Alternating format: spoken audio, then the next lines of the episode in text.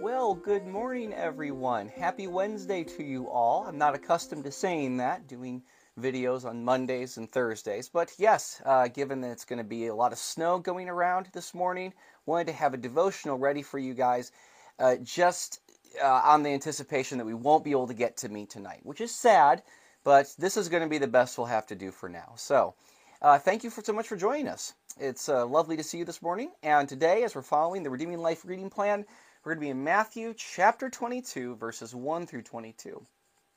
And what we're going to focus on primarily is the, the passage about the parable of the wedding banquet, which is a series of parables, uh, three of them, in fact, that are not just important in understanding them. Uh, is you're not just considering what it is that's being said, but where it's being said, because here these parables are are being told uh, in Jerusalem, and they have uh, an angle, a, meaning that's directed particularly at the audience of the people within Jerusalem. The people who, if you would look at them and regard them as anything, that their, their chief identity is bound up with being God's chosen people. That uh, this is Passover and people are streaming in to celebrate this uh, essential holiday that represents everything it means to be a Jew and being a part of the, the chosen people of God in Jerusalem, in the capital, in the city of David, um, uh, David's capital, and where there's the temple and there's people worshiping, and uh, and that that if you had any kind of sense about what it means to be like the chosen people of God, uh, here is where you would see it, you would know it, you would taste it, you would hear it, you would sense it. Uh, it's all bound up within this particular occasion, this particular sphere, uh, and certainly in association with the the the religious leaders who represent the very top, the the, the influencers who uh, really embody are they're archetypical examples of what it means to be a part of the chosen people of God. And so when Jesus here in Jerusalem and he's doing this, uh, and is telling these parables, and they're being told in such a way as to challenge to challenge this idea that's in their head about what it means to be the chosen people of God. And all of this gets leads up to and gets tied up with the very end of the passage that we're going to to to uh, to read. It's a it's an epigram. It's a short, uh, terse saying that just uh, summarizes the essence of the last three parables that we that we've read. So, uh, the this parable of the wedding feast is the is the last of the three, and that's where we're going to to end. And so, in retrospect, if we had redone this reading plan, we probably would have put all three of these together. But that's bridge un- bridge under the water. Did I almost say that? Water under the bridge, and so we'll just have to deal with that in a few years from now. So, but I digress.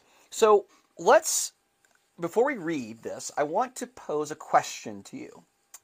That is, what does it mean to be called and what does it mean to be chosen? What does it mean to be called and what does it mean to be chosen? Because in our way of thinking, and I believe indeed in their way of thinking, it is very easy to treat uh, the fact that you're called and the fact that you're chosen as something like synonyms. They essentially mean the same thing. We might put it this way Remember going to school and there's recess and uh, everybody's playing and soon together uh, half if not whole the whole of the, the your class uh, congregates to one side of the playground to start a game of dodgeball and uh, there's you know two team captains, usually the most popular or athletic of the two, who uh, set aside and they start picking teams.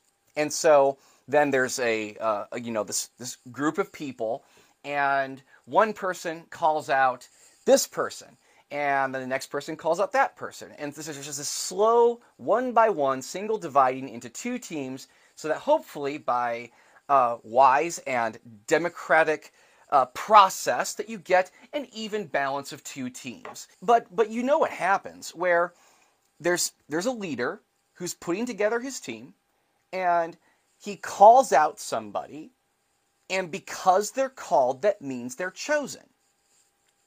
And uh, and so next person calls out because they're called and they go to the team, that means they're chosen. Called means chosen. Called means chosen. Called means chosen. But what you have here in this parable uh, shows us, the readers, the audience, that just because you're called does not mean that you're chosen. And indeed, the way it closes is to say, many are called. Perhaps you could say all are called, but few are chosen. And it begs this question what does it mean to be chosen? If, if, if calling isn't the same as, as, as being chosen, then, then that gives us a new idea or uh, forces us to rethink about what it means to be chosen. Uh, so let's read together. And mind you, there are some features, there's a trigger warning for you. There are some features in this parable that you will probably find disturbing and a little bit uh, strange, very foreign, but uh, we'll pause and and reflect on them a little bit and then continue with the parable. And this is uh, Matthew chapter 22, verses 1 through, let's get this right, 14. 1 through 14. And again, Jesus spoke to them in parables, saying, The kingdom of heaven may be compared to a king who gave a wedding feast for his son. The king is presumably God. He sent his servants to call those who were invited to the wedding feast, but they would not come what's happening here is this two-stage invitation process where servants are sent to to um, not to offer an initial invitation, but to tell them it's time to come. Uh, the feast is prepared.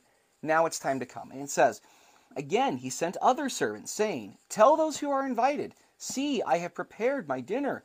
My oxen and my fat calves have been slaughtered, and everything is ready. Come to the wedding feast.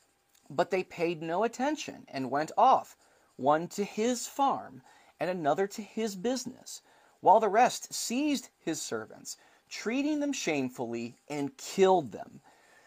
Now, it should come even as a shock to the readers that by rejecting uh, people who are coming to say, hey, the feast is ready that you said you'd come to, and if you don't come, the best of what the king has to offer is going to go to waste. So let's get on with it. Put aside all the things that you being preoccupied with, your uh, your farm to your business, and come.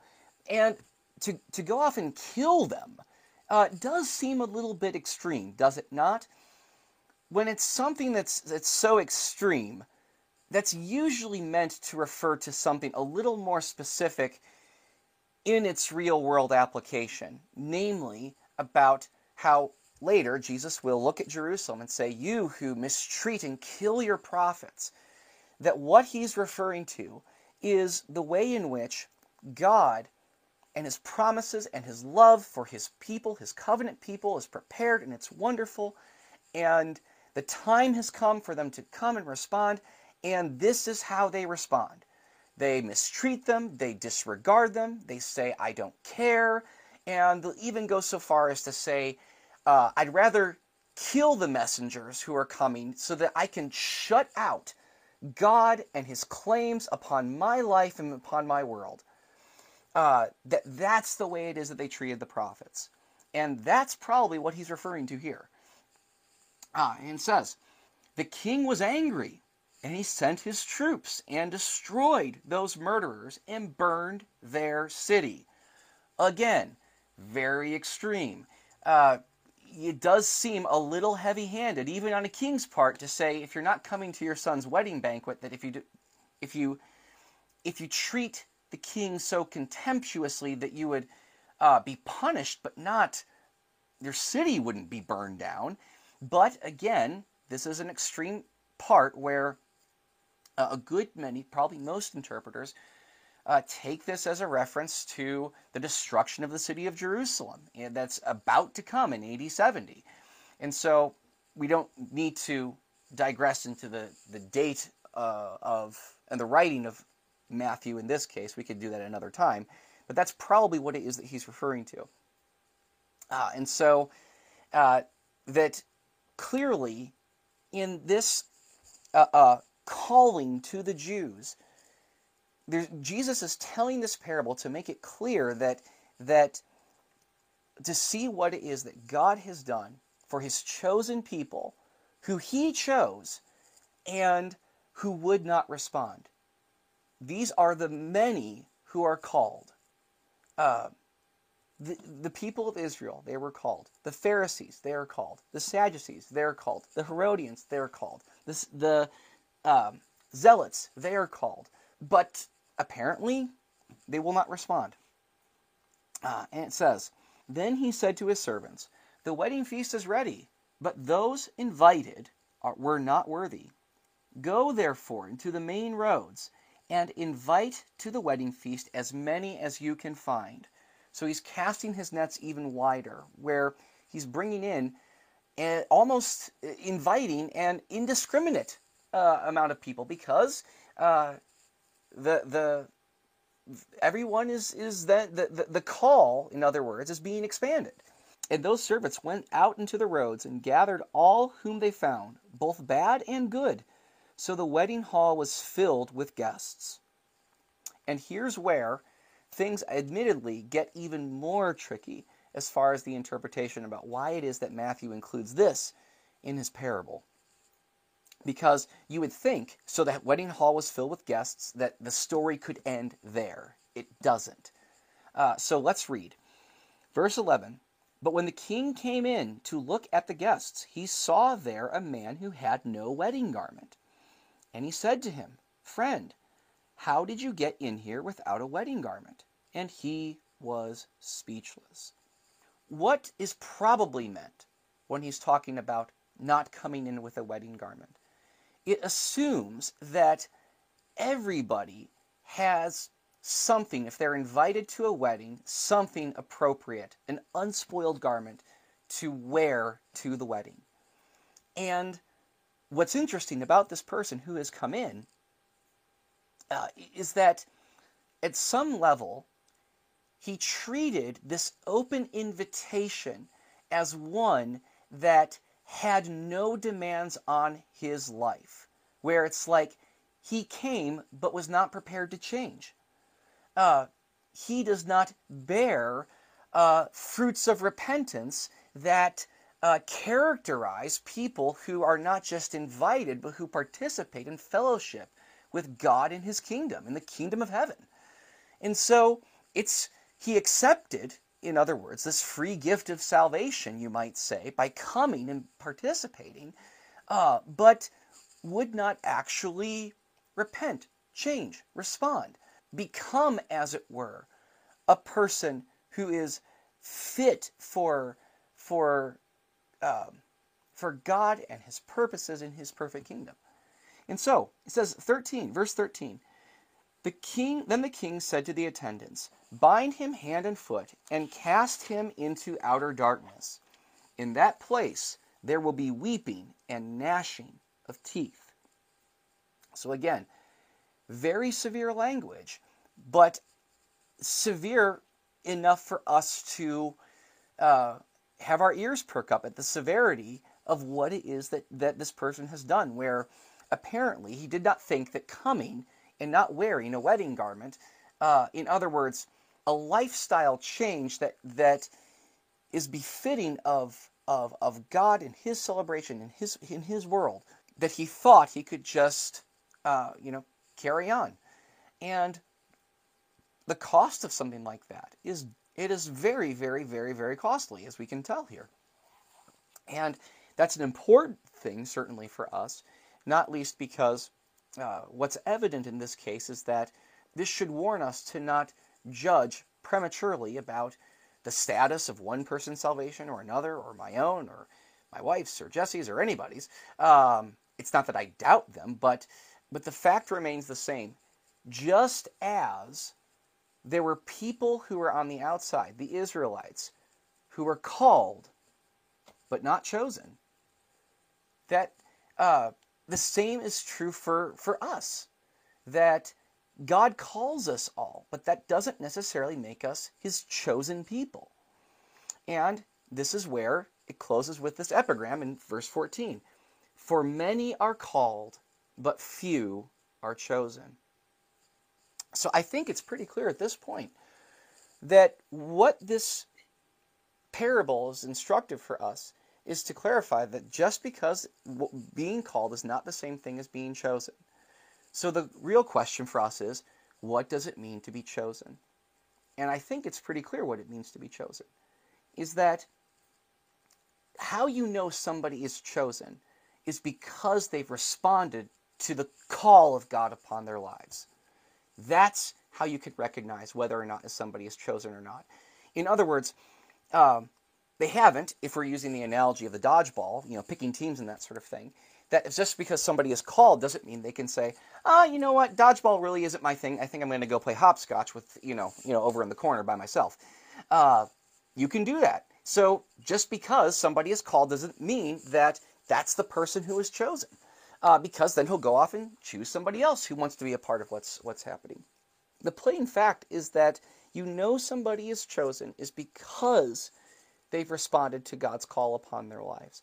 And I think this is probably one of the things that the, the television series, television series, uh, uh, streaming that's uh, uh been so immensely popular right now, The Chosen, is titled precisely because of that. Because it's telling the story of Jesus in a dramatic and powerful, and I think very historically accurate fashion. Um, there ha- always has to be some writing between the lines in order to get a, a, narrative to fit together, but I digress. It's still a very good, uh, a very, very good uh, series, and I highly recommend it. But the reason why it's called The Chosen is that the way that the story is told is how the lives of the disciples are changed. It's talking about the chosen because these people's lives have changed because they responded to God's call upon their lives to be his people, to be the chosen people of God.